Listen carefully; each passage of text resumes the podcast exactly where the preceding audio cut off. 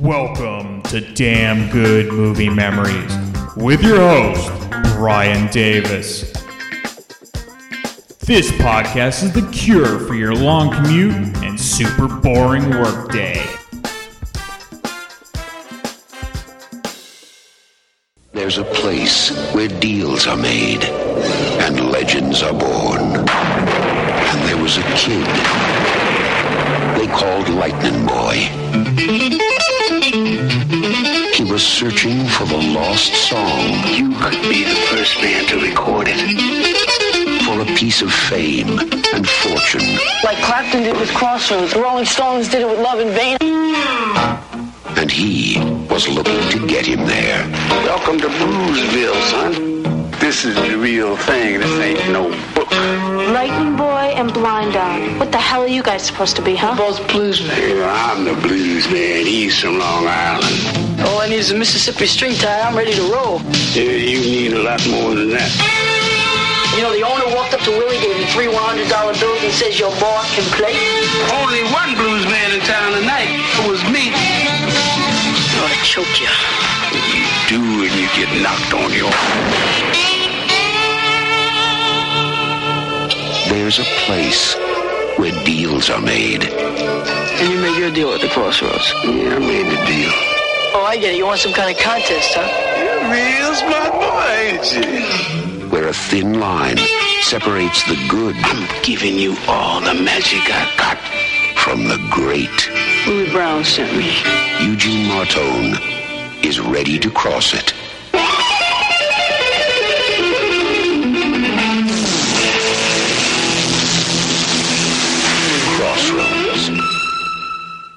Hey there, it's Brian Davis, and for this week's episode, we're going to cover the movie Crossroads from 1986. The studio was Columbia Pictures. Release date was March 14, 1986, with a running time of 99 minutes. The rating was R. The budget, I couldn't find any totals for that, and the box office only took in 5.8 million, making it the 101st ranked movie of 1986. However, Roger Ebert at the time gave it 3.5 out of 4 stars, and here's his review. Crossroads borrows so freely and is a reminder of so many other movies that it's a little startling at the end to realize how effective the movie is and how original it manages to feel despite all of the plunderings. The movie stars Ralph Macchio as a bright teenager who studied classical guitar at Juilliard and worships his heroes, the great old blues musicians of the 1930s and 40s. One day tracks down a survivor of that era, a harmonica player named Willie Brown, played by Joe Seneca. He finds him in a nursing home.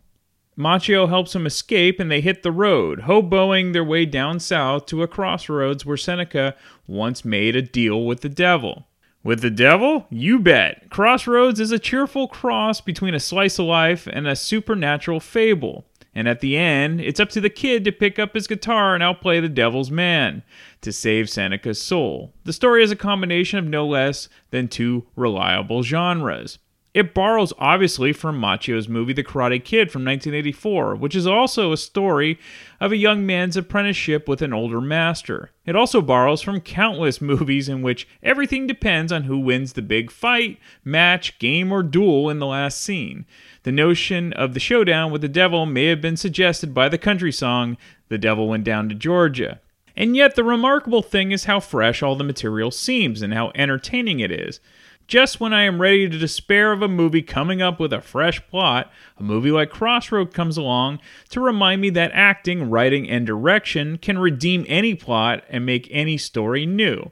The foundation for Crossroads is the relationship between the boy and the old man. And here we have two performances that are well suited to one another. Macchio, again, as in The Karate Kid, has an unstudied natural charm. A lot of young actors seem to take themselves seriously, but not many have Macchio's gift of seeming to take other things seriously. We really believe in this movie that he is a fanatic about the blues and has read all of the books and listened to all of the records. Seneca does a terrific job as a rock solid, conniving, no nonsense old man who doesn't take this kid seriously at first and uses him as a way to get out of the nursing home and back down south to the crossroads, where he has a long standing rendezvous.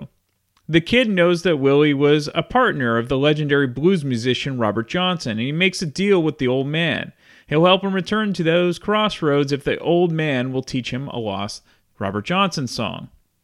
Jami Gertz is a newcomer, and this is her second major movie this year, after a somewhat thankless role in Quicksilver with Kevin Bacon, in which she worked for a bicycle messenger service. She's just right for Crossroads, with the toughness required by the character, and yet with the tenderness and the romantic notes that remind us that this is really a myth. Another good performance in the movie is by Joe Morton, who played the brother from another planet, and this time he's the devil's assistant, sinister and ingratiating.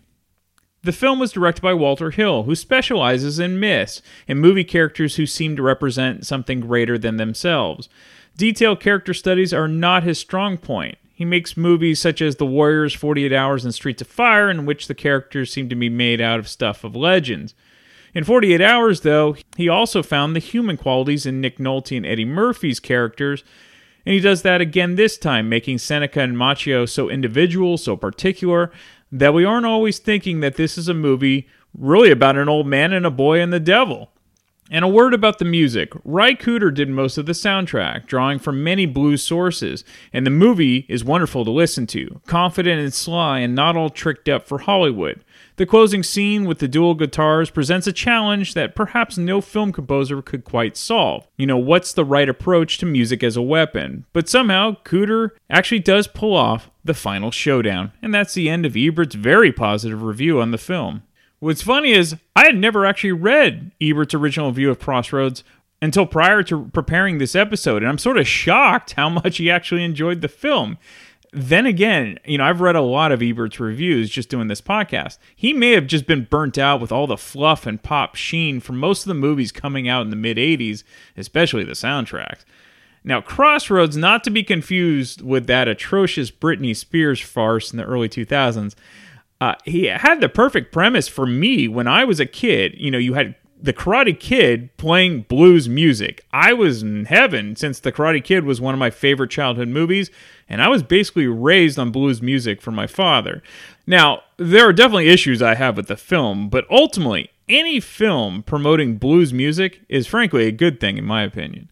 And one really interesting thing about the 80s is though musically people only seem to remember the pop and the rap and the hair metal of the era, but really blues music had a major resurgence in the 1980s. I truly think Stevie Ray Vaughan certainly helped with his flashy Jimi Hendrix like take on, you know, blues guitar music when it took off in the early 80s. And if you're an 80s movie nut like I am, you'll remember how many blues songs were actually included in films in that decade. Okay, let's get into the main cast. Of course, you have Ralph Macchio, who plays Eugene Martone. Now, I covered Macchio's early career in the Karate Kid episode. Between that enormous hit and Crossroads, Macchio only appeared in two films, both from 1984. He was in Teachers with Nick Nolte and JoBeth Williams, and he was in a TV movie called The Three Wishes of Billy Greer.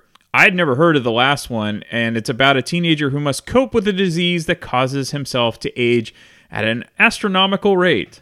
Sounds interesting. You have Joe Seneca, who plays Willie Brown. Now, his career began in show business as a musician, not as an actor. He was part of an R&B group in the 40s and 50s called the Three Riffs. His film career began in the 1970s, and he appeared as a character actor in films like the original Taking of Pelham 123 with Walter Matthau, Kramer vs. Kramer, The Verdict with Paul Newman, The Evil That Men Do with Charles Bronson, and Silverado, along with a number of television movies. Jami Gertz plays Frances. As Ebert mentioned, this was still fairly early in Gertz's career. She really only had small roles in films like Endless Love and Sixteen Candles and Mischief. Her big break, again, came also in 1986 with Kevin Bacon in the film Quicksilver. She did appear in a number of TV shows at the time in the early 80s, like Square Pegs, where she played Muffy Tupperman with Sarah Jessica Parker, and also The Facts of Life, where she played another great character named Boots St. Clair the director Walter Hill. Now, I covered Hill's early career in the Warriors episode. From the Warriors to Crossroads, Hill directed The Long Riders, Southern Comfort, 48 Hours with Eddie Murphy and Nick Nolte, Streets of Fire, and Brewster's Millions with Richard Pryor and John Candy. Okay, let's get into the making of the film. So, normally, this part of the section I do for the podcast It's about the specifics of the film, but Crossroads is different. I want to give an abbreviated history of Robert Johnson, who is really the catalyst for this film. I could do a multiple part series just on Robert Johnson's life and his importance to music as a whole, but I'll kind of give you the quick highlights just for this episode. You can go and watch many documentaries and read up on him online if you want further data about him. Now, Robert Johnson was basically a street performer and recorded only 29 songs in two separate recording sessions, both in Texas. One was in 1936 in San Antonio, and another session was in 1937 in Dallas. However, the 29 songs he recorded in these sessions are incredibly important, not just for the blues genre, but what eventually would evolve into rock music. Now, his first session in San Antonio was not a proper studio recording. It was done in a hotel room with very primitive equipment. Now, you think about it, without the works of Robert Johnson, you may not have had the Rolling Stones, Eric Clapton, or Led Zeppelin, all of whom covered his tracks with great success almost 30 years after he first recorded them. You have songs like Crossroads and Sweet Home Chicago have been covered by countless artists. And just from the major acts, the Rolling Stones covered Love in Vain and Stop Breaking Down. Zeppelin covered Traveling Riverside Blues and incorporated other Johnson tracks like Terraplane Blues into Trampled Underfoot. And like most legends, his work wasn't appreciated when he was alive, but many, many years after his death. Now, the songs alone should have made Johnson a legend, but that's not the way fame always works, and many people believe the folklore of Johnson's life, which is that, of course, he sold his soul to the devil at the crossroads in Mississippi. Now, because little was known of Johnson during his short life and records weren't well kept in the 1920s and 30s, legend often became fact when documenting Johnson's life. Now, part of this legend grew when blues musician Son House first saw Johnson's guitar skills, and he saw that they were very poor. And then when Son House saw Robert Johnson play again, Johnson's playing had totally changed, like he was a completely different performer and almost like a master of his instrument. Now, historians said that the time period that House first saw Johnson play to his supposed mastery was almost two years. So this was two years after he first saw him. It wasn't like an overnight thing. So if he did sell his soul, you know, the devil was working pretty slow here. also, mysterious with Johnson's life is how he died. He was only 27 when he died in 1938. Now, the official, quote unquote, official theory is that he likely died of syphilis.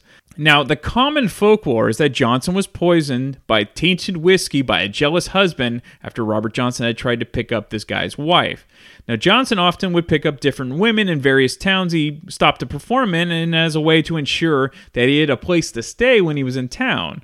So, the womanizer theory definitely has legs, but again, the poison theory is just that a theory because no formal autopsy was ever performed on Robert Johnson when he died. Now, as for the film itself, Crossroads screenwriter John Fusco was a traveling blues musician in his early life, and he wrote the screenplay as an assignment when he was attending New York University Tisch School of the Arts. All right, let's get into the film. So it begins with the sound of a single blues harmonica playing over the intro credits. We then see a black and white film of a man holding a guitar. Now, if you've never seen the film or are completely unaware about the legend of Robert Johnson, you won't understand this intro, and that's okay because it's all explained later. However, in this brief scene, it's supposed to be Robert Johnson standing at the crossroads in Clarksdale, Mississippi, which is at the corner of Highway 61 and Highway 49. Now, the harmonica played in this film is mostly performed by blues legend Sonny Terry, who was famous with his duo with Brownie McGhee, who was a guitar player. We then cut to the legendary recording session in which Robert Johnson recorded the bulk of his material. We are then transported to modern times where we see a young Juilliard student named Eugene, played by Ralph Macchio, who is listening to a cassette of Robert Johnson's recordings. It's a quick montage of Eugene researching as much as he can about Johnson's life and suspicious death. Stand by.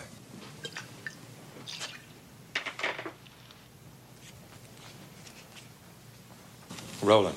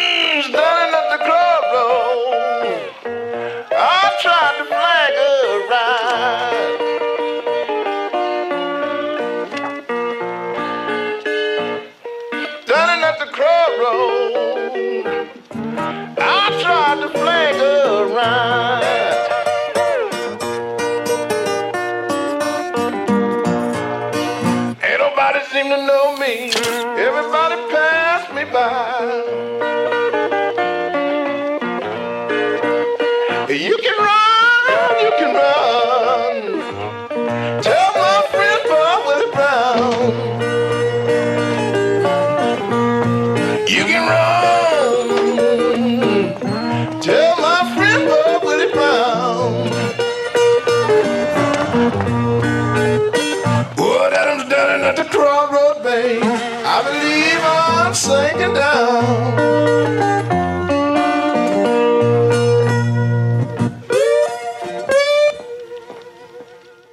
Eugene discovers that one of the men that knew and played with Robert Johnson, named Willie Brown, played by Joe Seneca, is supposedly a resident at a nursing home near his school.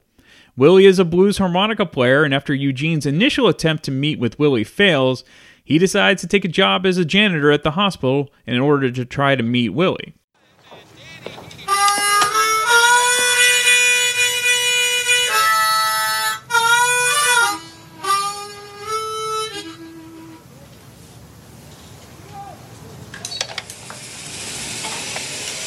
Okay, what you want, Mr. Janitor, man? I ain't made no mess. Hey, you Willie. That's my name. I heard you playing harp, so I dropped by say hello. You new here, ain't you? My first day. Well, hello, Mr. Janitor, man. Now let me be. Well, look, I just wanted you to know if there's anything I could get for you, anything you want or anything else. Yeah, you can get gone. Sorry to bother you. I'll just uh, stop back later, okay? Mr. Fulton, Mr. Who? You were Blind Dog Fulton from 1939 to 1968, weren't you? What you been drinking? Sterno?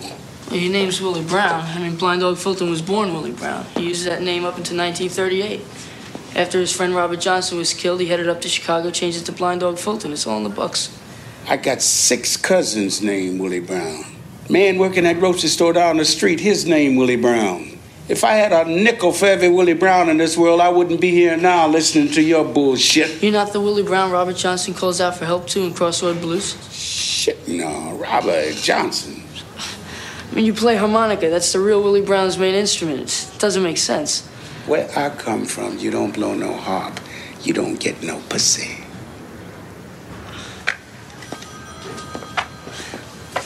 There's no way. You gotta be. It's. Even though Eugene is studying classical guitar, his true passion is the blues, though his instructors are less than impressed with his implementation of the blues with classical music.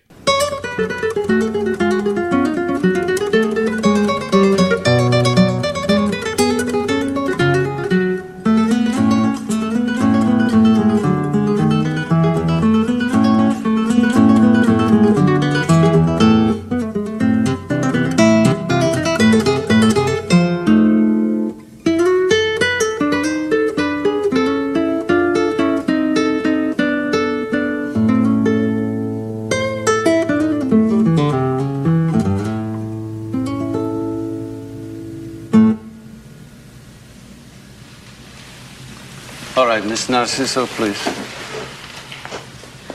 That was very good, Eugene. Very good up to a point. Most people approach Mozart with respect. Evidently, that's an attitude you are not familiar with. I'm sorry. I didn't mean any disrespect. I was just making a joke. Now, all the guitar parts that Ralph Macchio acts like he's performing in the film are played by guitarist Ray Cooder, as Ebert mentioned in his review. Now, Cooder's career began in the 1960s and most notably performed session work with the Rolling Stones on their Let It Bleed and Sticky Fingers albums, which are both renowned classics in rock music history. Now, throughout his career, he performed with countless other artists like Neil Young, The Monkees, Paul Revere and the Raiders, Randy Newman, Eric Clapton, the Doobie Brothers, Van Morrison, and the great blues legend John Lee Hooker. The reason Eugene is hell bent on meeting with Willie is that he wants to find the supposed lost song that Robert Johnson wrote but never recorded. Now, officially, there were 29 songs recorded by Robert Johnson in his two separate sessions in San Antonio and Dallas.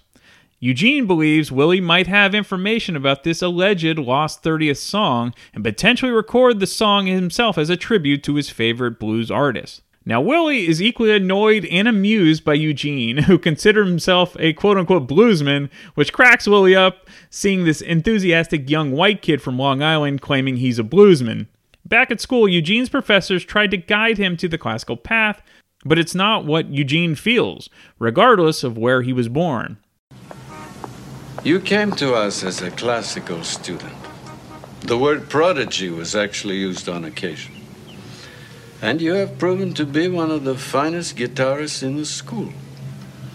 Mr. Martone, a word of advice. Don't serve two masters. The discipline of the classical is very exacting. And if you persist in the other, you'll squander your talent. What if the other is my talent? Excellence in primitive music is cultural. You have to be born to it. Now, you were allowed to leave secondary school early to pursue classical studies. I suggest you re examine your priorities.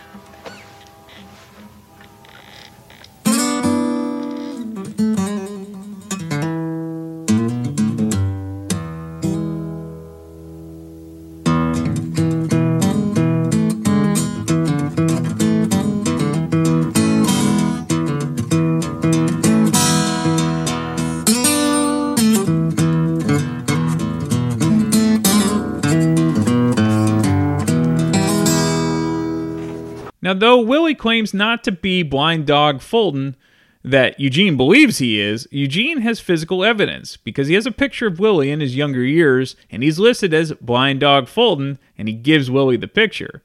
After what Eugene gives Willie the picture, Willie reflects on the day he decided to sell his soul for fame and talent as a blues musician.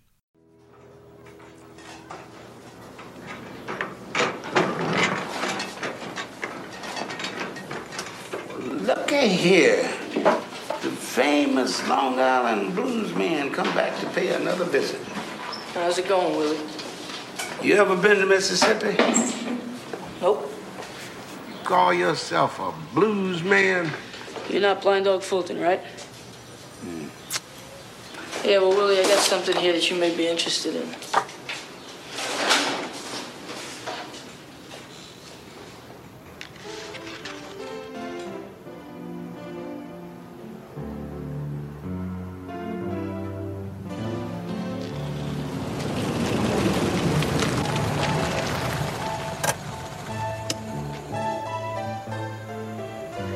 Hey, blind boy, come over here. What's your name, Four Eyes? My name Willie Brown, sir. What you doing on these crossroads alone, Willie Brown? Robert Johnson told me I can make a deal here. A deal? With who? Robert say man called Legba. You him? No, no, no. I'm his assistant. Me see here. You got to tell me what's on your mind, Willie Brown. I got two dollars. well, your green don't buy nothing down where Legba come from, boy. Now you want to play like Robert Johnson?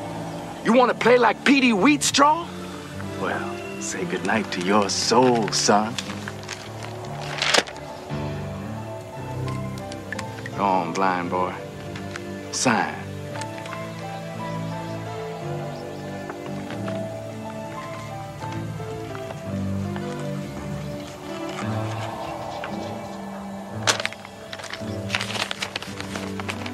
Here before 12 every Saturday night. And you learn them blues.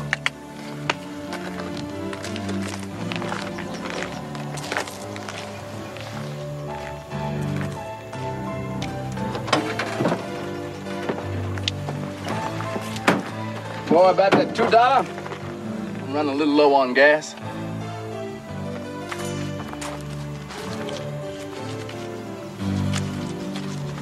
See you in hell, blind boy.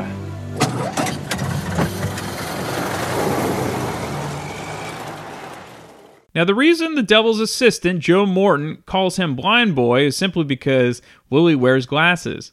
The next day, Eugene tries to impress Willie with his guitar skills, but Willie has other things on his mind instead of some kid playing guitar.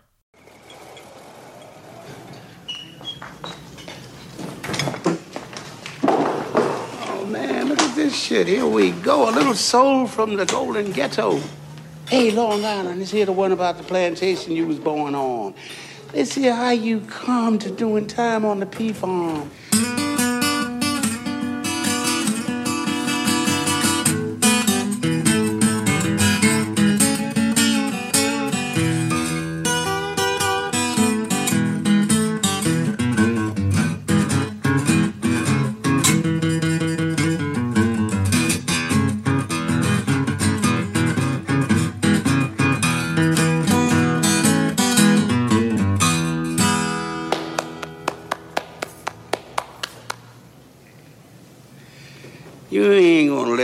Rest with this music talk, are you? Nope. Okay. Meet Blind Dog Fulton, the original one and only Willie Brown. You have found your man. Oh, this is great. This is great. I knew, I knew it. You thought. Look, I'm not Robert Johnson No, you Willie, ain't. You ain't even the beginning of a pimple on the late, great Robert Johnson's ass. You might have a little bit of lightning, but you're missing everything else. What? Like what? Mileage. You can't get that living home with your mama wiping your butt. No, I don't live at home. Where you live? It's like a school dormitory. Oh, school dormitory. Oh, times is hard. Times is hard. Wait up. Wait up. Look, hey, you know what song it was Robert Johnson didn't record that day? Of course I do. I was with Robert when he made it up. Memphis, summer 1936. Well, could you let me in on it? Shit, no. Why not? Why should I? Well, you see, I could record it, you know, like Clapton did with Crossroads. I mean, the Rolling Stones did it with Love in Vain. I mean, it could be my whole introduction to the blues scene. We can record it together. It doesn't make Just a difference. one more white boy ripping off our music. No, no, on, Willie, we'd be giving it to the whole world. See, there's all kinds of people that would give anything for that. I mean, me and you. We No, could just... you ain't deserving. No mileage. All right, Willie, look, when I get out of Juilliard, I'll put on some mileage. But right now, I just, I When you just. get out of Julie who? It's Juilliard. It's just a music school I go to. but one school straight on down in the Delta. That's where it all started. Willie, here's something from the Delta. Tell me this isn't Son House. Sounds like bird shit. Come on, Willie, we could record the song right here in the hospital. Imagine what we could do with that track. Just imagine what. Eugene, get me out of here. What? Get me back down to Fulton's Point, my piece of land outside of Yazoo City. Right, escape from here. I'd Get me out of here and you got that number 30 song. You serious? You serious? What are you, what are you trying to get me arrested?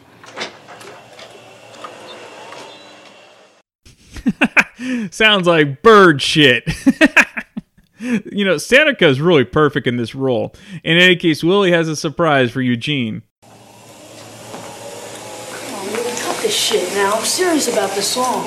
The only shit to cut around here is you. Now, I've been of a mind that you was another lightning boy, but you just a chicken ass.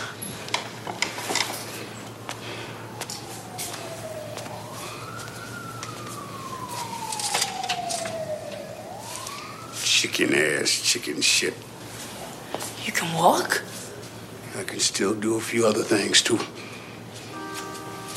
I may be about ready for another woman. You know, I've been married four times. I just wore them all out. You're not a cripple. I mean, you're always asking people to get things for you. You're not even a cripple. Yeah, well, they find out I can walk. They take away my Pontiac. Man ain't no man, ain't got no car. You got a car, No. and you ain't no man yet. Not even close. Are you, Mr. Chicken Ass? Come on, Willie. I'm not chicken. I'm not crazy either. Even if I was, what do you want me to do? Get you to Mississippi on what they pay me here? I got some money I've been saving. You're not gonna teach me the song. Sure I will, in the great state of Mississippi. I got a train to catch, Willie. I'll see you. Go home to your dormitory, let them wipe and polish your ass real good here. And be sure to call your mama and kiss Oh, her why don't you just leave my mother out of it, Willie? Look, that song Robert wrote is a real good one. You could be the first man to record it.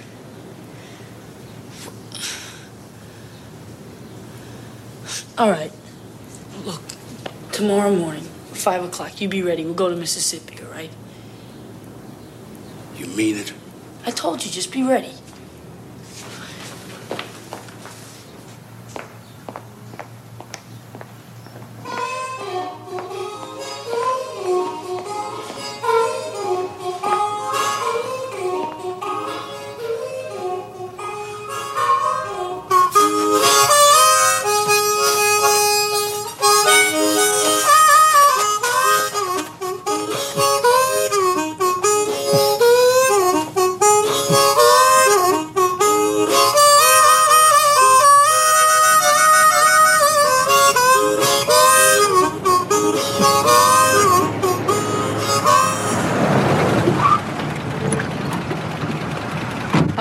A few minutes, okay? Sure me the kid. So Eugene breaks Willie out of the hospital and they head to the bus station. Eugene only has enough cash to get them to Memphis before they change buses. Willie promises to pay for the ticket from Memphis to Mississippi, and Eugene hesitantly agrees. It's all youthful ignorance on Eugene's part. On the bus ride to Memphis, Willie gives a bit of historic knowledge along with the reason he went to jail for killing his guitar player who was stealing money from him. Eugene doesn't really think that Willie sold his soul like Robert Johnson, but Willie is still haunted by the memories. So the pair arrive in Memphis, and Willie gives Eugene his money roll, which is a few pieces of paper padded under two twenties. That's right, he's only got 40 bucks to the horror of Eugene. They are 200 miles away from their destination, and 40 bucks won't even get them a third of the way. So Eugene is going to get his first lesson in the real blues. It's time to hobo, as Willie calls it, which is hitchhiking. They get a ride in the back of a pickup to Mississippi, but they still have a ways to go. About 40 more miles and we make it into Greenville. Great. Greenville, Mississippi is where I've always wanted to be. You don't know nothing. A lot of good blues men from around Greenville. A lot of fine Fox and mamas, too. Yes, sir. Greenville's famous for pussy. Hey, look at that train over there.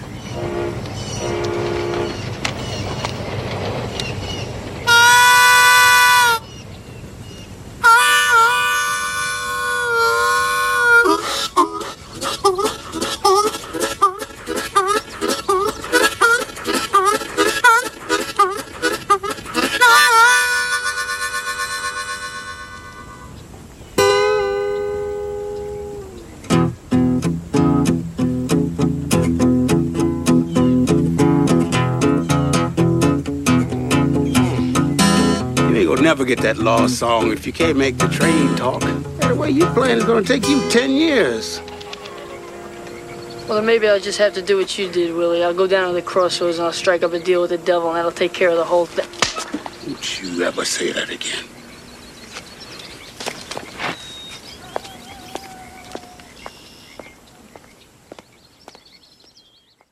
Eugene literally needed a good slap of reality from Willie, as Eugene doesn't know the first thing about the lore he's been reading about. You know, Willie's lived it.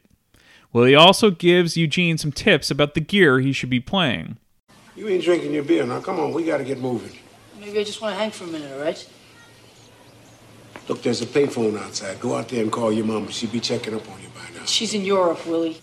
Nobody's gonna notice I'm gone for a week. Nothing to send you your business anyway. Kind of testy, ain't you? Oh, well, I got no reason to be, right? You know, Willie, I came down here to learn Robert Johnson's lost song, not to get slapped in the face by an old man, or find out I gotta become king of the hobos and go broke. I'm sorry your life turned out so hard, Eugene. But I got my own business to tend to down here. And I don't mean for you to slow me down. Business? What business? Personal business. And given your attitude, you got no reason to know what. My attitude? What the hell's the matter with my attitude? I have a great attitude. You got your mind made up about how everything works, don't you? How you ever gonna learn anything new when you know everything already? Look at this old guitar you've been squeaking on. I bet you saw this thing in the music store and bought it just because you thought it was beat up. Well, you got it all wrong. Muddy Waters invented electricity.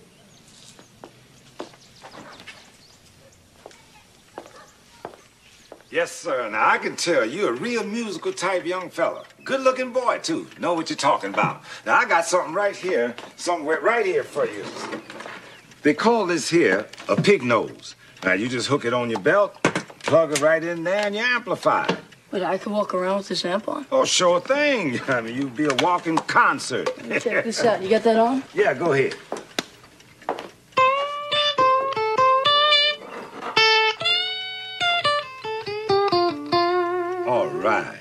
Great rig. It's great. I can go electric and portable. So you're right. It's like I'll be a walking concert. You ain't lacking in confidence, I'll give you that. Now, we cut off a couple of inches off of this tubing here and make you a slide. You want to play some Delta blues, you got to use a slide. All right, now if you can come up with $400, you can take the whole rig.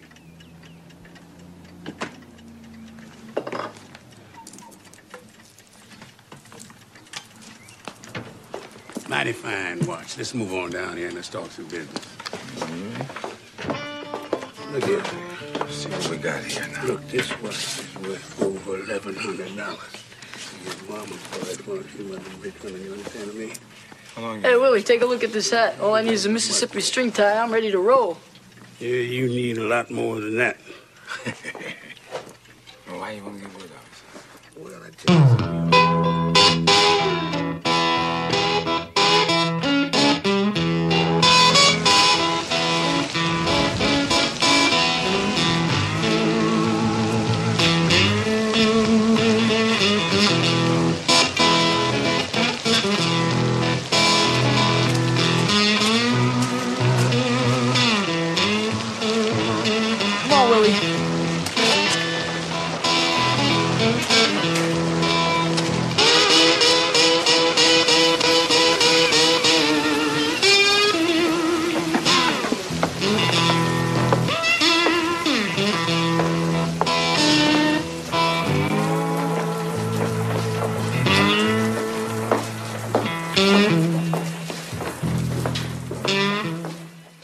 So while walking down the road, it starts to rain heavily, and they find an abandoned house. But they also find out that the place isn't empty after all.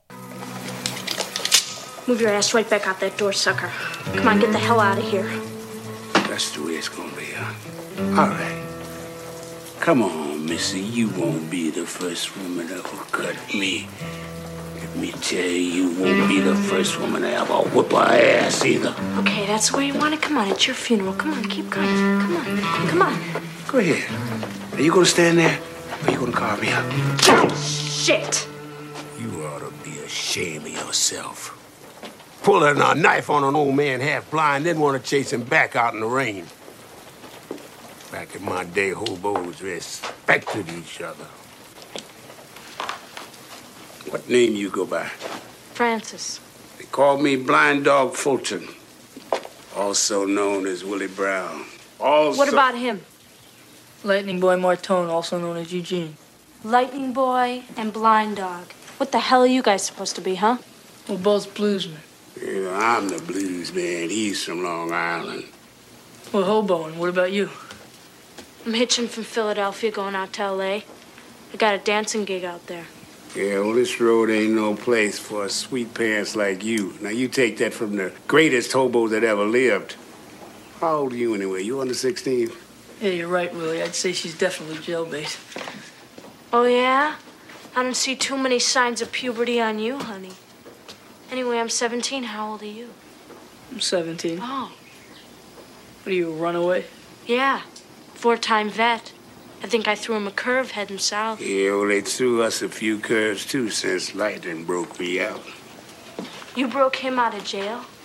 No. Well, it, no, it was like a nursing home. Oh, a nursing home? Oh, give me a break. Excuse me while I go put my pants on.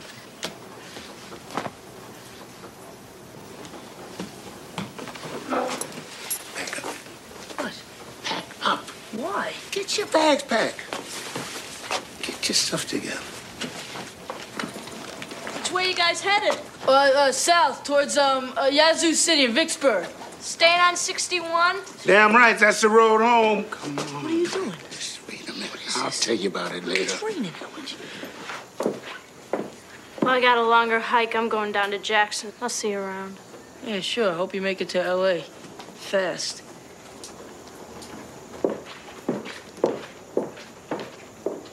Come on now, we can't let that What are you get away. talking about? She's bad news. That thing's got a leg on it now to get lots more rides in your thumb. Come on.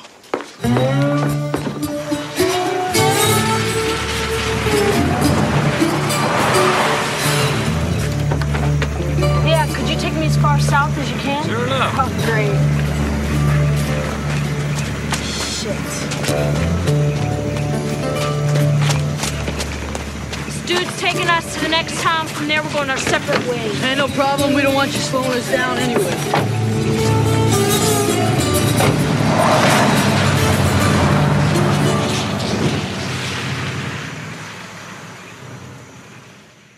So the guys meet with Frances, played by Jami Gertz, and Willie knows that they can get more rides with an attractive female than on their own. So Willie and Eugene try to earn a bit of cash playing outside of a bar, which goes over pretty well until the racist owner of the bar makes it known that he doesn't like the guys taking away his business, nor is he fond of black people. Eugene is getting a dose of reality in the deep south he never experienced in New York. In the meantime, Frances tries to earn some extra cash by partaking in the oldest profession in history. That's right, prostitution. However, the sheltered Eugene decides to try to bail her out, but gets more than he bargained for.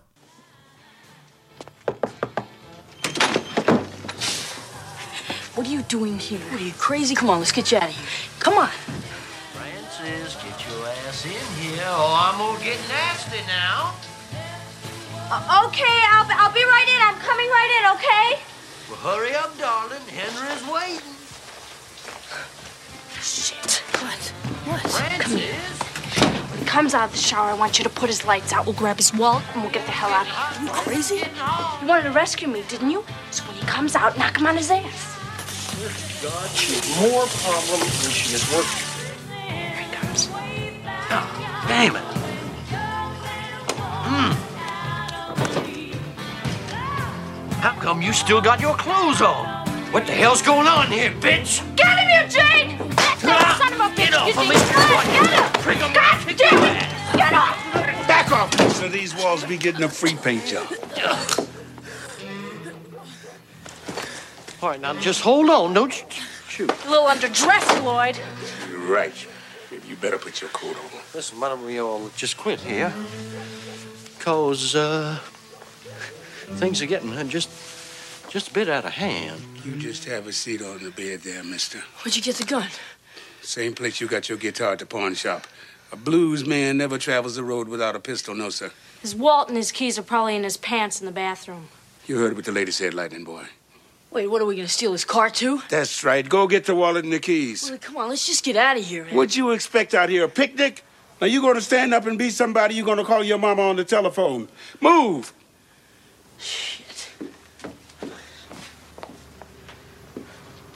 Listen, Lloyd, we're gonna borrow that car of yours for about 24 hours, okay?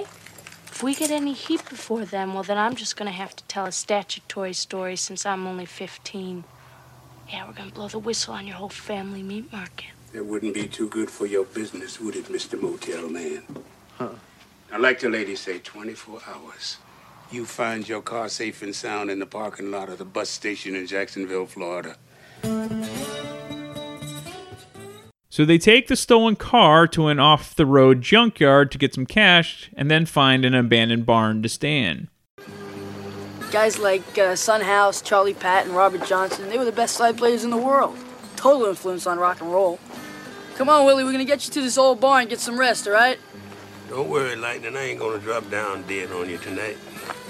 See, Willie was one of the last guys to play with Robert Johnson before he died. Wait a minute. You think that Willie's gonna teach you this lost song that you keep talking about, and that's gonna make you famous? Right? I'm gonna learn the tune, you know, get it down to the note, add a little of my own stuff. I'll make it special, but it's my ticket to the blues scene. Yeah, well, I hate to tell you this, Lightning Boy, but it all sounds like a crock of shit to me. Me too.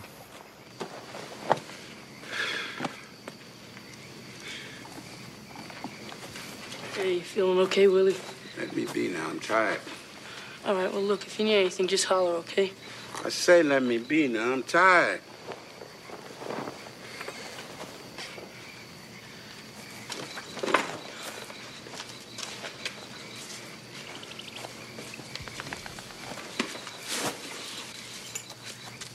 What's with Willie? I don't know. He looks really tired. I mean, he's almost 80 years old. This trip's got to be wearing him down. Jesus, if something happens to him out here, man. Do you think we should get him to a doctor? Well, no, I can't. I mean, I can't. They'll find out who he is. They'll just ship him back to Harlem to die. I'm not gonna let that happen. I promise I get him home. Do you really think there is a home Eugene? Well, what the hell's that supposed to mean? Well, look, how are we supposed to know he's this famous blues dude? You got any proof? Well, yeah, he told me. I trust him, that's all. Look, Eugene, I'm falling in love with the old guy, too. You know, he's a son of a bitch, but he's okay. But I know a con man when I see one, and I think Willie has made up this whole story to get at a gullible kid so he could stay out of rest homes and hospitals for the rest of his life. You're full of shit. Oh, yeah? What are you gonna do if he kicks off here, huh? What are you gonna do? It could happen, You know, he is Willie Brown. He's the first acknowledged master of the country blues harmonica. The guy is a legend, you understand? You're just a runaway shit with a quick mouth. Why don't you just get off my case, all right? Go migrate to someplace else. Do me a favor. Leave us alone.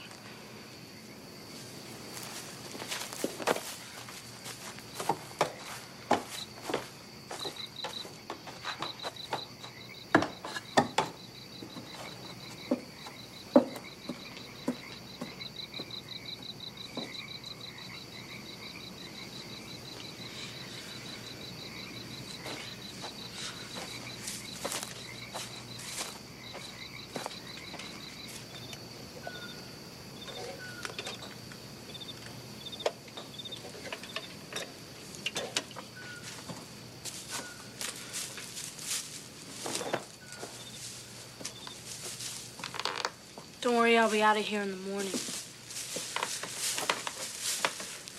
Look, I really didn't mean anything. I'm just, just a little rattled about everything. Okay, I'm sorry. I'd really like you to hang with us. I mean, I, I don't want you to take off. It's not like I don't like you. I really like you.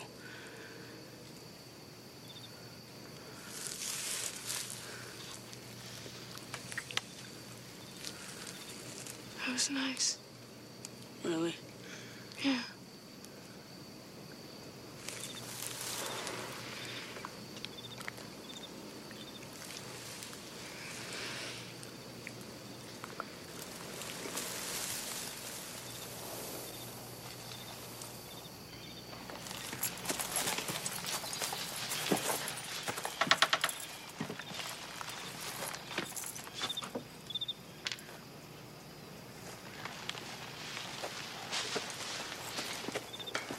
One of the big ones right here.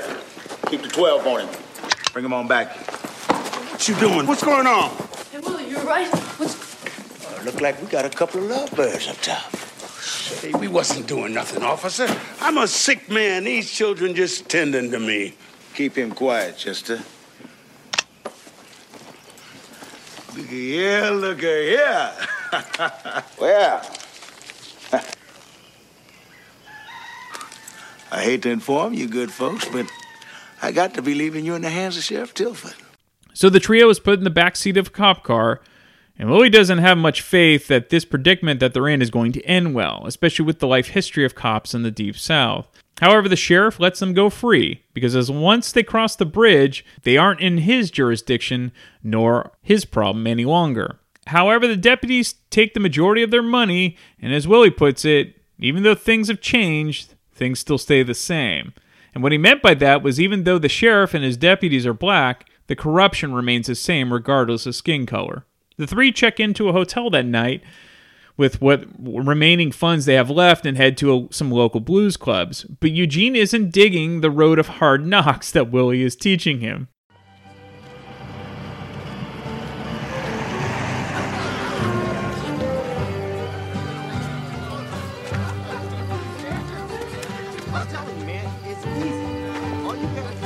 Sir. Sonny Krupp's place. Looks almost the same as it did 40 years ago. They used to charge a good 50 cents for a glass of whiskey. That was robbery. Did You know that place? Like yesterday. It's like a good place to pick up some bucks. How are we gonna do that? That's my boy, green as always. I hope he wasn't too green up in that hayloft. If you want to be a blues man, you got to be able to use your whip. He was an animal, Willie. You don't have to worry about him. All his parts are in working order. Well, well, big man, ain't you? Now you take this piece and go in there and bring home the big eagle. You go in there and have a drink and play a few songs. Now, they're probably some rough boys, so you keep that iron handy. What you got to say for yourself, Long Island? I should be committed. That's what I have to say, Willie. I should be committed forever listening to you. My, my, my. What happened to Willie Brown, greatest hobo that ever lived, all-time great harp player? Wouldn't you just be able to walk in there and clean up? Sure thing. I've done it lots of times. Yo, the problem is I'm starting to think that Robert Johnson's friend Willie Brown isn't within a thousand miles of here. And if he is, he's probably just out there buried in some unmarked grave. Is somebody saying they ain't believing what I've been speaking? That's right, Willie. I'm saying you're full of shit. You know something? Every time you mention Fulton's Point, nobody's even heard of the goddamn place. You know, I'm starting to think that you're just a con man who used me just to get your ass out of a nursing home. Where are you going? Look, you smart ass kids, you don't need me. I do my business on this side of the road, and you white folks do your business on that side. That's the way they get things done in Mississippi. No matter where Eugene goes, he's out of his element, and he ends up in some shit kicker country bar, which isn't looking for some kid to play the blues. Frances is doing her thing trying to rob old horny guys of their cash, and Willie is at a blues club trying to pick up on a woman.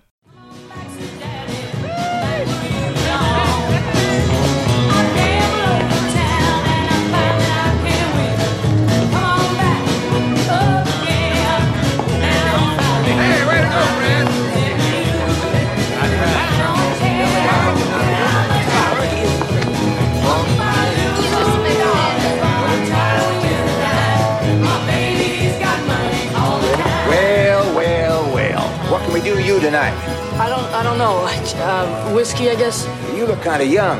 Got any ID? No, sir. Not with me. I, don't- I don't. Well, I reckon one snort ain't gonna hurt you.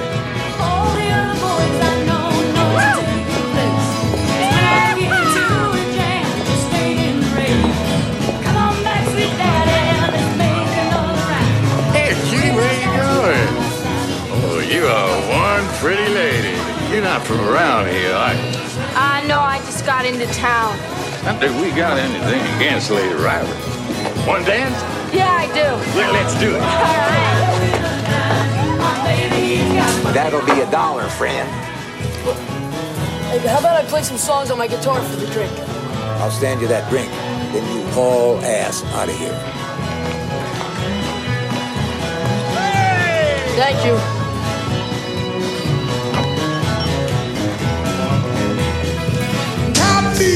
Cotton picking so bad. We're gonna pick all over this field. You know, I went down on that man down my head last night. Frank, you got that kid right on the back because the cotton He jumped up and started going out the window shouting, Oh shit! Here come blind dog! I say, hey, I call out my 38 special C8s. I say, hey, so blind I can't see your naked ass going out my window.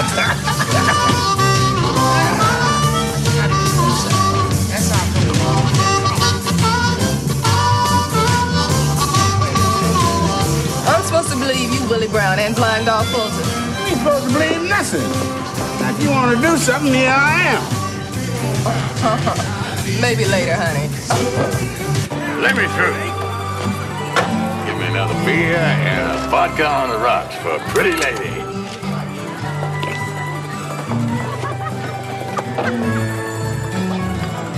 That's my daddy's name. Yeah, I think we might have to dance here. That's it. Yeah. Okay, where is it? What? My wallet. What are you trying to say? Come on, come on, you little thief. Cough it up. What, you think I took your wallet? Is that what you're saying? That's right. Well, then go ahead and search me. I don't give a fuck. Well, I just believe I will. Hey, well, come on, why don't you get your hands off her, all right? Is your lady? Well, Yeah, she's with me. Well, she snagged my wallet, and she don't want to give it back. Look, she said she didn't take your wallet. Did you take his wallet? No, I didn't take his All right, wallet. look. And I'll tell you, you better shut his mouth before my friend here takes out his gun, huh? Gun? Whoa. Yeah. You got a gun? Yeah. Let's see. Go ahead, show it to him, Gene. Go on.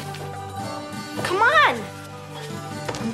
Fella comes in here packing a gun. Look, I don't want any trouble, all right? It's not Hey! my gun. Holy shit, mister. Look, I don't want any trouble. Hand that piece over. Don't you dare, Hey, Eugene. will you just come on? Oh, Look, great. I don't want. I don't want. I just want to get out of here, all right? Just get out. Get out. Now, now, hold it, hold it. Now, you can get out of here. I just want to give you a... shot.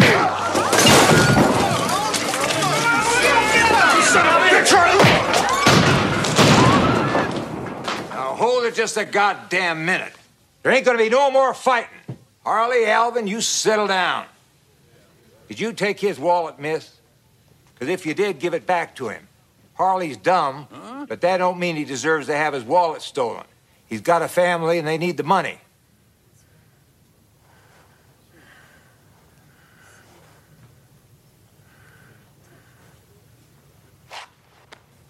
You both got a lot of growing up to do. Now get on out of here. All right, now let's everybody get back to drinking. So after the country bar debacle, Eugene and Frances try their luck in the blues club, but aren't very welcome there either. But Willie bails them out.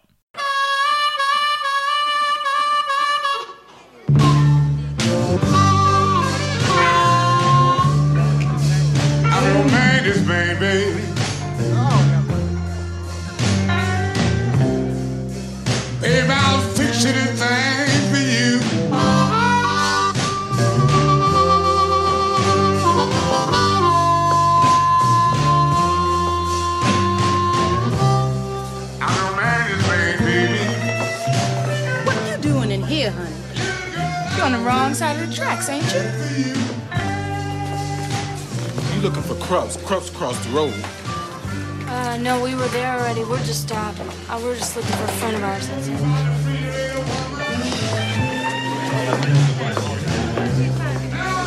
You see this boy, Liddell? You coming to juke with your guitar dressed to play and a black man's juke? I'm surprised you can walk, boy. You got balls this big.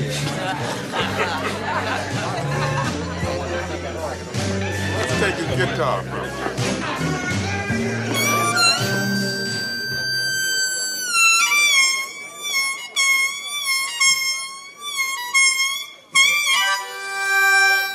Yes, sir, people. The lightning boy has arrived, and if you be so kind to let him and his girl toward the stage, we gonna blow the roof off this joint. Let him to the stage, I say. I said, let him toward the stage. Now this boy's come a long way to show you how good he can play that thing.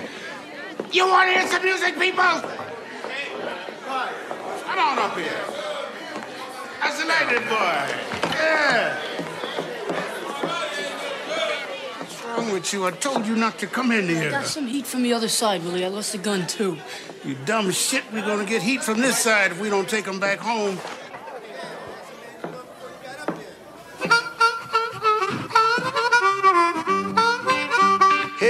Hey, called me Willie. He called me Willie. Blind dog Fulton, Smokehouse Brown. Call me Willie, the one and only Willie Brown. I'm built for comfort, not built for speed.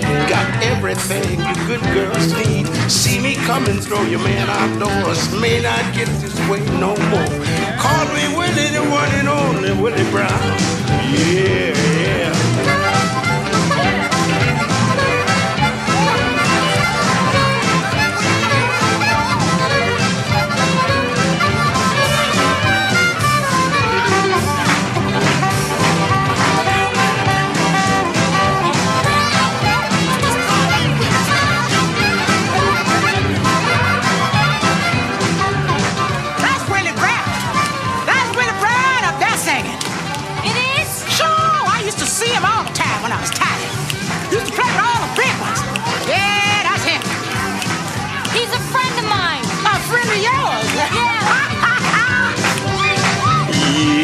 Yeah, call me Willie.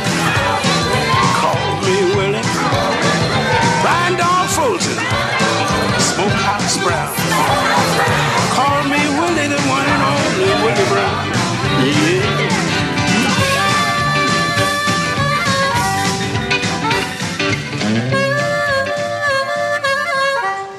Now, up until this point, seeing Ralph Macchio kind of faux playing guitar was a bit goofy, but it was fine for the purposes of the film.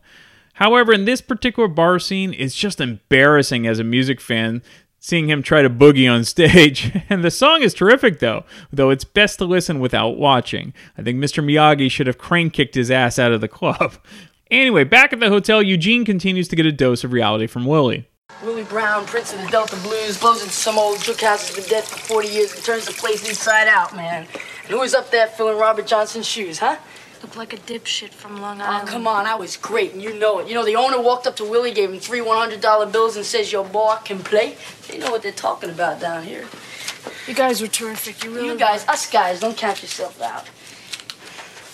Looks like Weevil's right outside of Vicksburg, which is about 30 miles shy of Yazoo County. You're almost there. Yeah, you know, Willie says that's the most beautiful piece of land in the state. I think when we get there, we should hang with Willie. I think we should settle into Fulton's Point until he teaches me a lost song, right? Then, then we'll get a van. We'll tour the country, Blind Dog, Lightning Boy, peddling the lost blues. This stuff is happening. Blues Yeah, are it coming sounds back. great. It really does. What do I get to do? Drive the van? Oh, we could get a blazer, man. We could go forward. Hey, ladies and gentlemen, here he is, the Prince of the Delta Blues, Willie Brown. Bright lights fry your brain. I guess that's why you forgot your hat. Willie, I just played my first battle house. I'm a blues man now. Blues man, shit. Only one blues man in town tonight. That was me.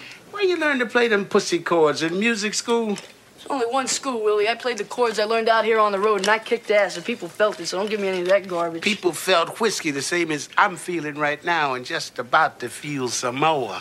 Hey, Willie, lay off him, okay? He was great. You got a problem with that, huh? Look, he's on the road to learn something. Now, he can't be learning nothing if he's thinking he's the boss You of the won't give an inch, will you, Willie? You, you can't even come in here after what happened tonight and say, nice job, kid. You can't even give me a simple congratulations. You know what you want, Lightning. You want me to stand here and say, boy, you as good as Robert Johnson, but you ain't. Now, if you spend as much time with your hands on them strings as you do on this girl's ass, you might get somewhere. Excuse me, I think I'll go to my room and leave you two lovebirds be.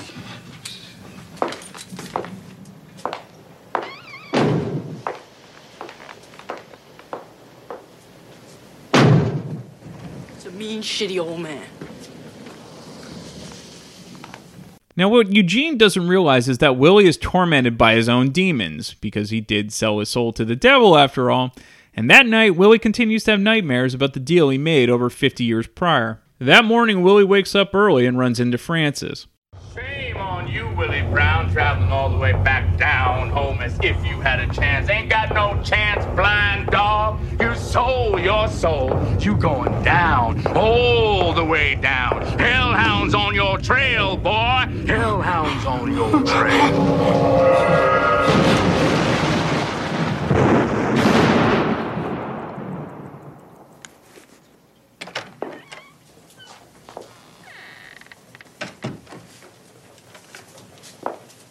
All right. Why you sneaking around? I'm going. Going where? Gotta get to LA. I'm just like you and Eugene, you know. I got places to go. What about the boy? Now, you know no, I... there's no goodbyes on the road. It doesn't work that way. You give Lightning Boy a hug for me, okay? Tell him I'll miss him.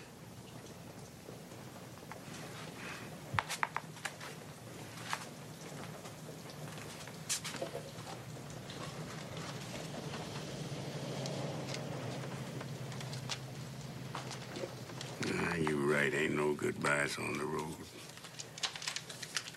See you around, huh?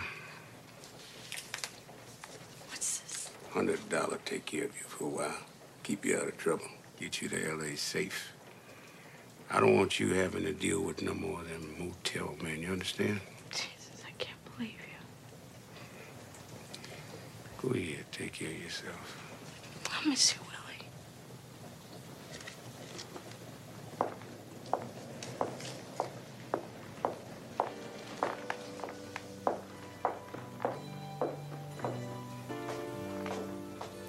Eugene wakes up to find Frances gone and gets another lesson about the blues. When your woman done left you, you write about it. And you can write about it when your good friend lies to you. Look, Willie, I know I'm not supposed to feel sorry for myself. And I know that you've been through things that are a million times tougher than my life's been, but I'm gonna miss her. I'm really gonna miss her. A man with a whole lot of sense said, Blues ain't nothing but a good man feeling bad. Thinking about the woman he once was with.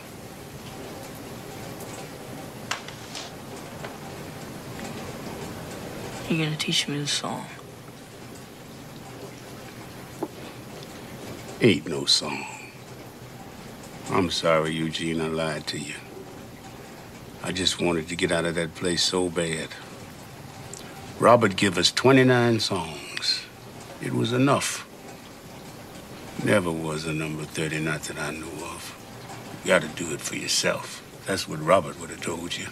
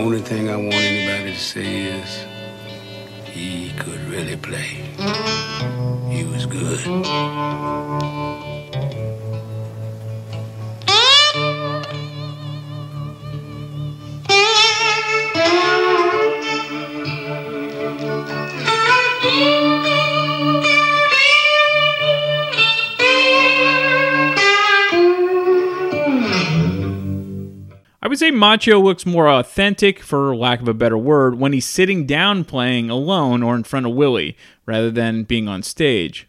So after stopping at an old boarding house where Willie once played music in his younger years, he gets a ride to the crossroads and meets with an old friend.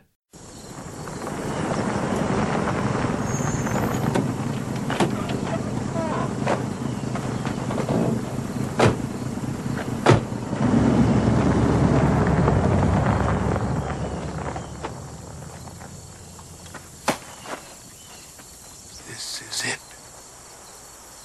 This is the place where it all happened. I tell you what you gotta do. See, you going over there and start playing a piece. Why? Of course, there's a fella I've got to see.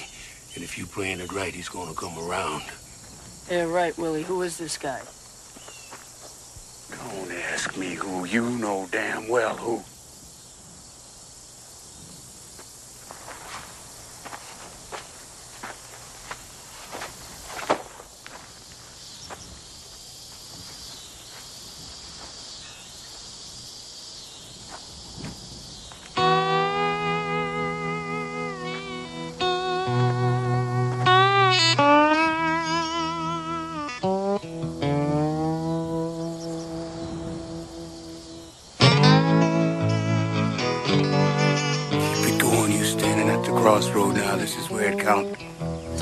supposed to go down the crossroads, really. We ain't here for you, we here for me.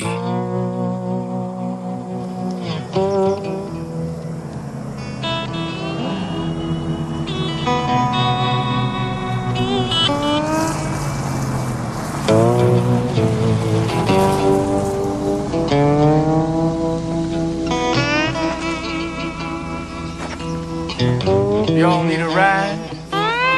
What you waiting for, huh? Come on, Willie, let's get to Fulton's Point, huh? What time he coming round? What time? Who coming round? You don't be fooling with me. I'm talking about Legba. Legba? Where you been at, Slick? He done changed his name to Scratch. I don't want none of your sass. I got business with the man. Mean old bastard, ain't you? Forget it, honey. He's crazy. Now, y'all sure you don't need a ride? Ain't riding with the likes of you, smart ass. Or your bitch, neither. Suit yourself, old man. You looking for me, Willie Brown? Been a long time, hasn't it, Willie? Yes, yes, it has. Wait, what's going on here? Yes, sir, been a long time. You were about 17 last time we saw each other. One night on this old crossroads, wasn't it? What can I do for you, Willie Brown? I come to see you, tell you the deal's off. Oh, no. According to this here piece of paper, the deal's still on. You can tear that up and give me some peace. Why on earth would I want to do that? Now, you sloughed up on your end of things. I didn't end up where I wanted. I didn't end up with nothing. Didn't get nothing. You got what you were supposed to get, Blues Man. Ain't nothing ever as good as we want it to be. But that ain't no reason to break a deal. Of course, you had something to offer me. I got a couple of hundred dollars. Ain't interested in your money, you know that. How about cutting heads? Oh, I get it. You want some kind of contest, huh? You're real smart boy, ain't you? Well, smart boy, I got a big white fella from Memphis made a deal with me a few years back. Real good guitar player, named Jack Butler. Cuts heads every Saturday night, yes, sir. He discourages a lot of up-and-coming boys. Yeah, but Willie doesn't even play guitar. Oh, yeah, I forgot that. Ain't that too bad? Guess there ain't much hope at all for Willie Brown.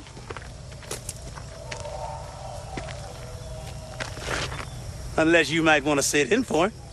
Don't do it. Sure, he's my friend. I don't believe in any of this shit anyway. I say don't do it, Lightning. You win, I tear up Willie's contract. But what happens if my man Jack Butler wins? You get me. I already got you. Well, then you got me too. Shut up, you here? I don't want you making no Take deals. it easy, Willie. I'm just calling his bluff here. We'll get to Fulton's Point after this. Where and when for this thing? Oh, I can get us there real quick.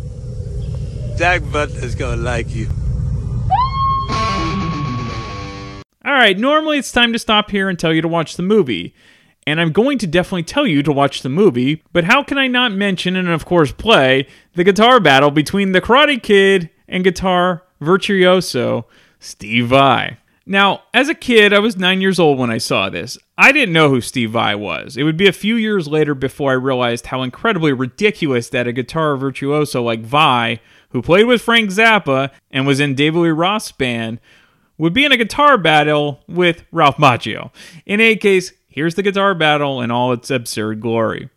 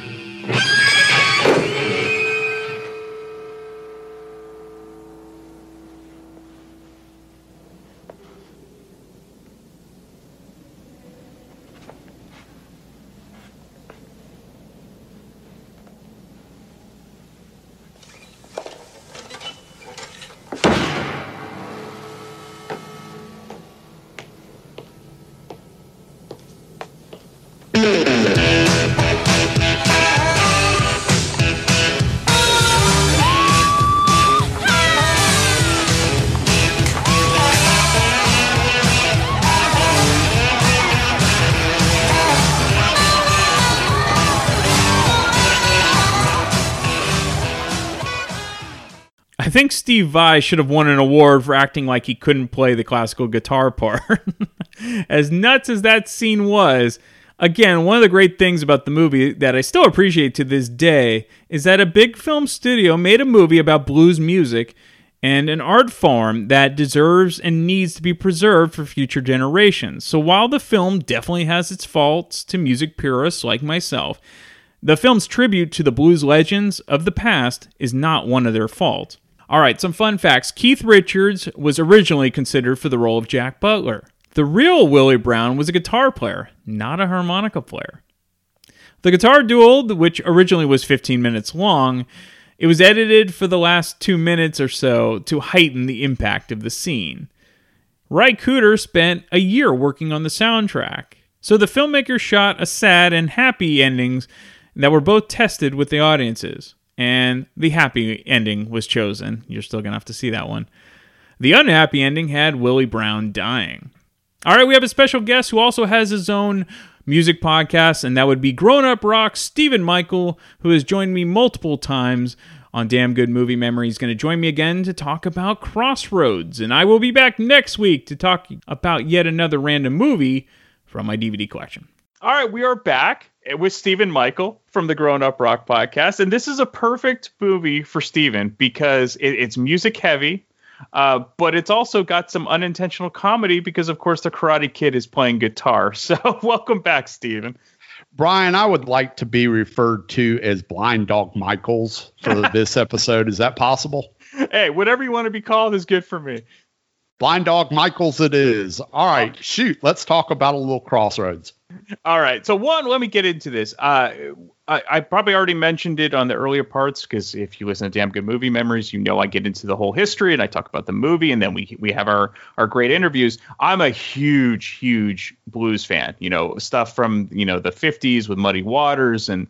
Uh, of course, BB King and Howlin' Wolf, and so this movie totally resonated with me back then because my dad's a huge blues fan, and so to to watch this was perfect. Plus, I love the Karate Kid, so I couldn't go wrong. Uh, are you a fan of the blues? And um, did you was this movie interesting because of that, or was it because you know Ralph Macchio was such a you know kind of a, a big star at this point?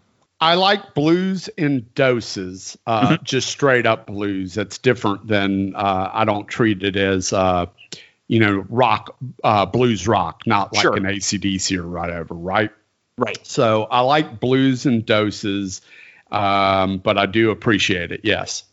So, had you heard about the legend of Robert Johnson before seeing this movie? I had not. No, I didn't know anything about the Robert Johnson. I didn't know anything about uh, the legend. None of that stuff when I saw this movie. Well, I think that's what always resonated with with me, and eventually why I got into harder rock is you, you think about the early blues; they were basically singing about stuff that became mainstream for rock vocalists, whether it be uh, singing about the devil, singing about uh, women, and uh, getting into trouble, and just you know, and the pain and everything like that. And so I think, uh, of course, the foundation of, of everything comes from the blues, and yeah. So like, uh, did that once you discovered that, were you like more intrigued? to go maybe discover more um, you know straight up blues artists Yeah, but to be honest, I don't know. I'm not sure when I would have even discovered the whole Robert Johnson myth thing. That came much later. Like, I'm not sure that it even resonated with me when I saw the movie. I just kind of wrote it off as uh, fictional movie stuff at the time because this movie came out in what 86 86 yep. Yeah so i mean i wasn't that old. I was like you know 18 19 years old whatever. So it was just more about music and entertainment than anything to me and i never went beyond that. I think i discovered the uh, whole robert johnson thing much later in life when i got old and i got into some of this uh, mythology and some of the urban legends and stuff like that. And in fact, um, Netflix recently, like a couple of year, maybe a year ago, re-released this um, Robert Johnson documentary thing, which Mhm. I found pretty interesting. You know.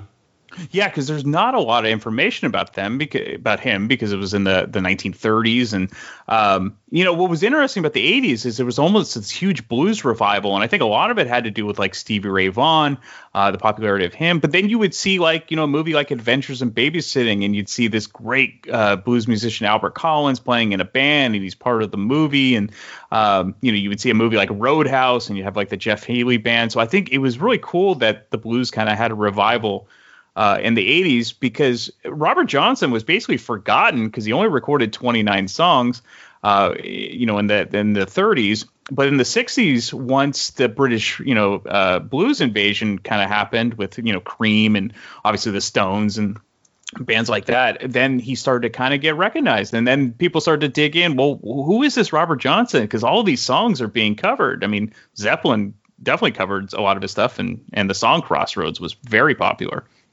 Well, yeah, you have a lot of uh, modern musicians, guitar players from Clapton on down paying homage to the blues and stuff like that. But uh, this is music uh, that, you know, this is where Led Zeppelin and bands like that came from.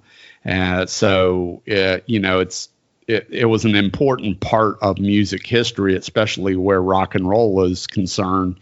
And uh, I go back and just, you know, discover a lot of that information. That documentary really opened my eyes to blues as a whole and Robert Johnson as a whole. So I found it pretty interesting, you know. Definitely, and I think the, the I think the greatest part about this, even though I don't find this to be a, a great great movie, is that it did it probably introduce a whole new generation of people to the blues, which I think mission accomplished that way. Um, but let's let's get into Ralph Macchio. Would you have picked someone else to play this role?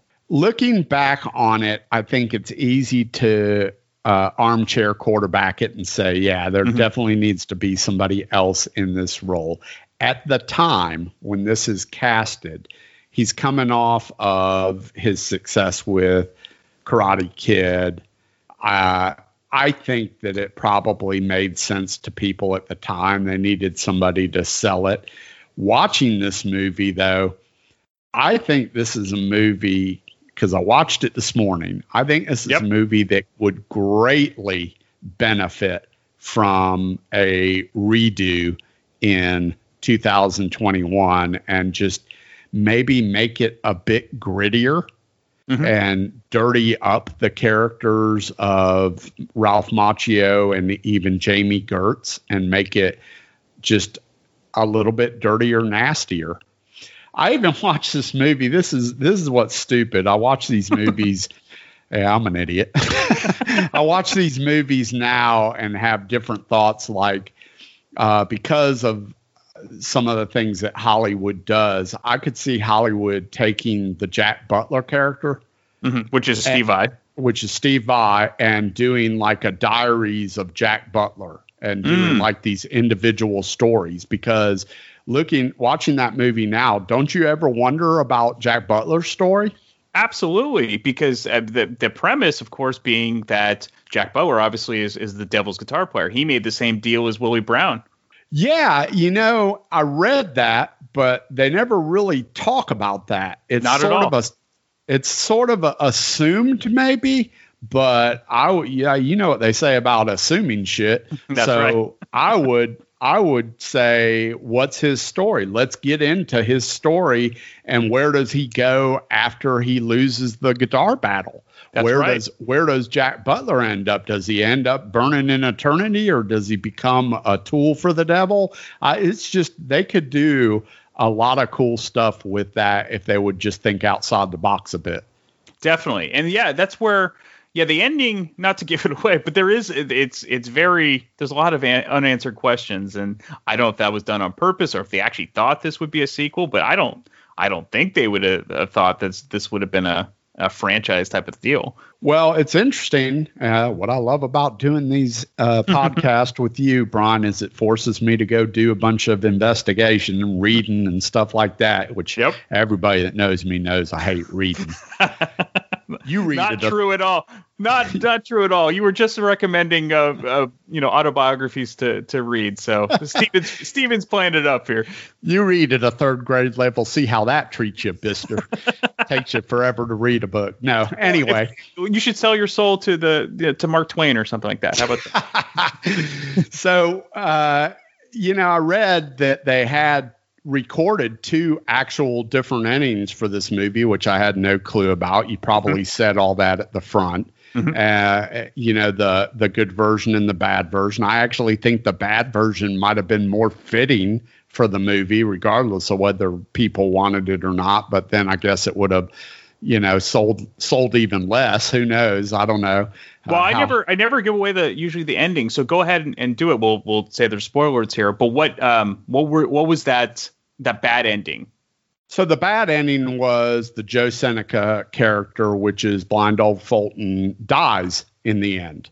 I- I think it would have been that that's the bad ending, which is not what the movie ended up using. They ended up using the good good version, the happy version, so to speak. But the bad version was they had blind old Fulton die at the end. They don't say how they had him die. They just say he died. And the way the movie was playing out, I mean, he was 80 something. He was having health problems as it was. Right. So it would have been fitting to have him after all this just pass away, you know, just maybe go to wake him up at the end uh, in his chair and he's he's passed away. He's 80 years old. It's okay. Uh, I don't think that's particularly a bad thing. Instead, they kind of have this you know it's it leaves a lot to be desired ending which i think was even worse uh, because it doesn't put a capper on the whole thing.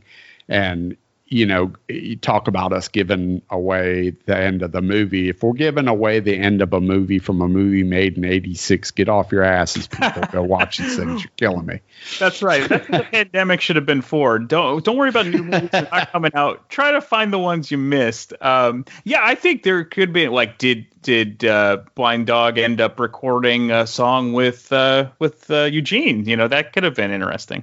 Yeah, and what I'm most interested in is whether or not uh, Eugene Lightning Boy ends up in a band with Yngwie Malmsteen, and they, you know, they go on to uh, take L.A. by storm. You know, because that's that's what I'm most interested in.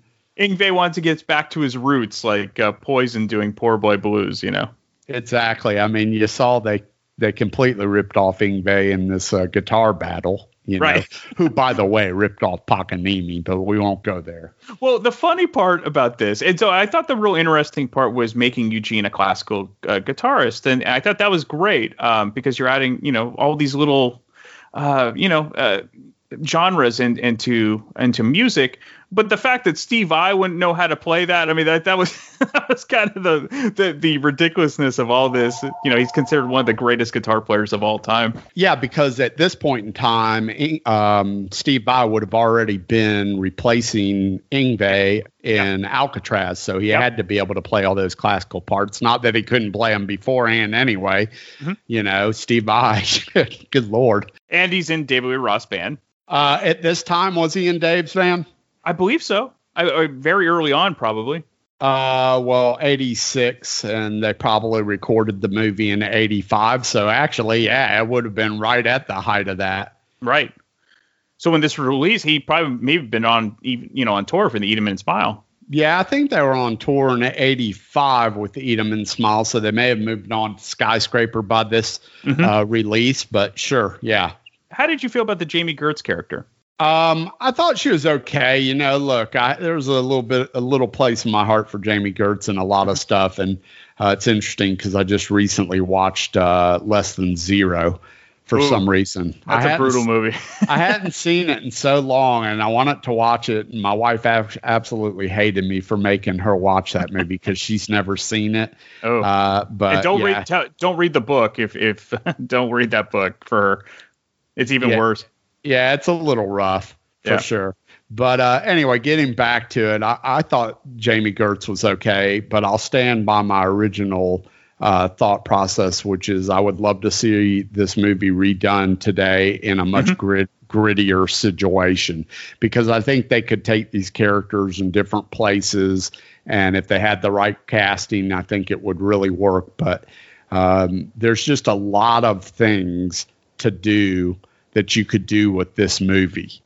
Absolutely, and uh, they could um, they could actually get a real musician um, to be in this. You know, whether it be like a Kenny Wayne Shepherd or even um, there's a great uh, young blues guitarist out of Mississippi named Christone Ingram, and and he goes by the name of Kingfish. You know, maybe in, you know introduce him into uh, and into that sort of thing. I yeah, I think it's ripe for a for a repeat or a, a remake. Yeah, I I think you need a good actor, but uh, as as you know, when we reviewed and talked about Rockstar recently, one of the things that Yeah. makes that movie is having actual musicians in that movie. Yes. Now, I will say this: I watched uh, Crossroads this morning with open eyes, kind of just watching Ralph Macchio, and I will say that. Uh, uh, a guy named Arlen Roth, who used to write for Guitar Player magazine, was credited as his uh,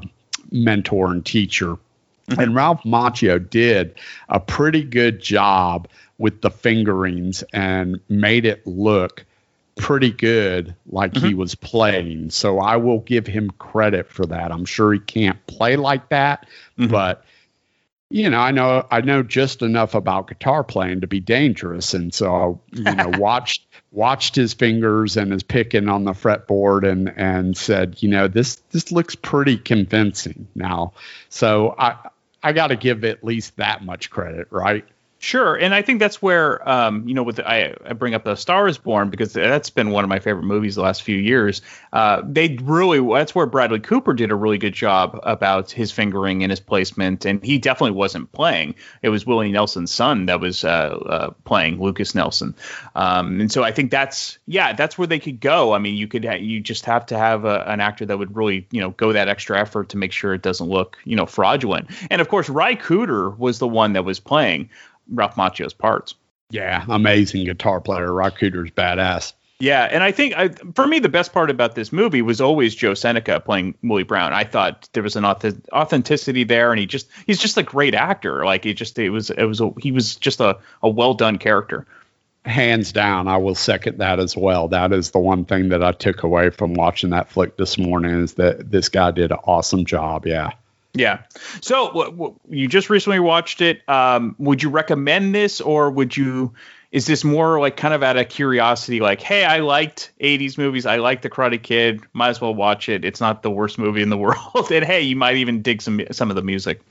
Oh, I would without a doubt recommend this movie. I mean, if it's uh, it wasn't an entertaining movie. It was a little bit slow in places, uh, and I think they could do a much better version today with uh, readapting the script, and they could take this movie to all kinds of places and all that stuff. But I would highly recommend people go check out this movie, especially if you're a music music fan. There would Yeah. be no reason uh, not to tell you to watch it. I wouldn't watch it if you're just a fan of the Karate Kid or some of that, or Cobra Kai, or yeah, Cobra Kai or The Outsiders, any of that stuff. Yeah. I wouldn't tell you just to watch it because you're a fan of that stuff. But Right. uh, the other thing I read this morning, which I never thought about, to be honest, and nobody's ever mentioned it before, is is the similarities between this movie and the Karate Kid. I did you did you ever did you see that from the get go, or was that something that uh, when you were doing the research, something somebody mentioned that?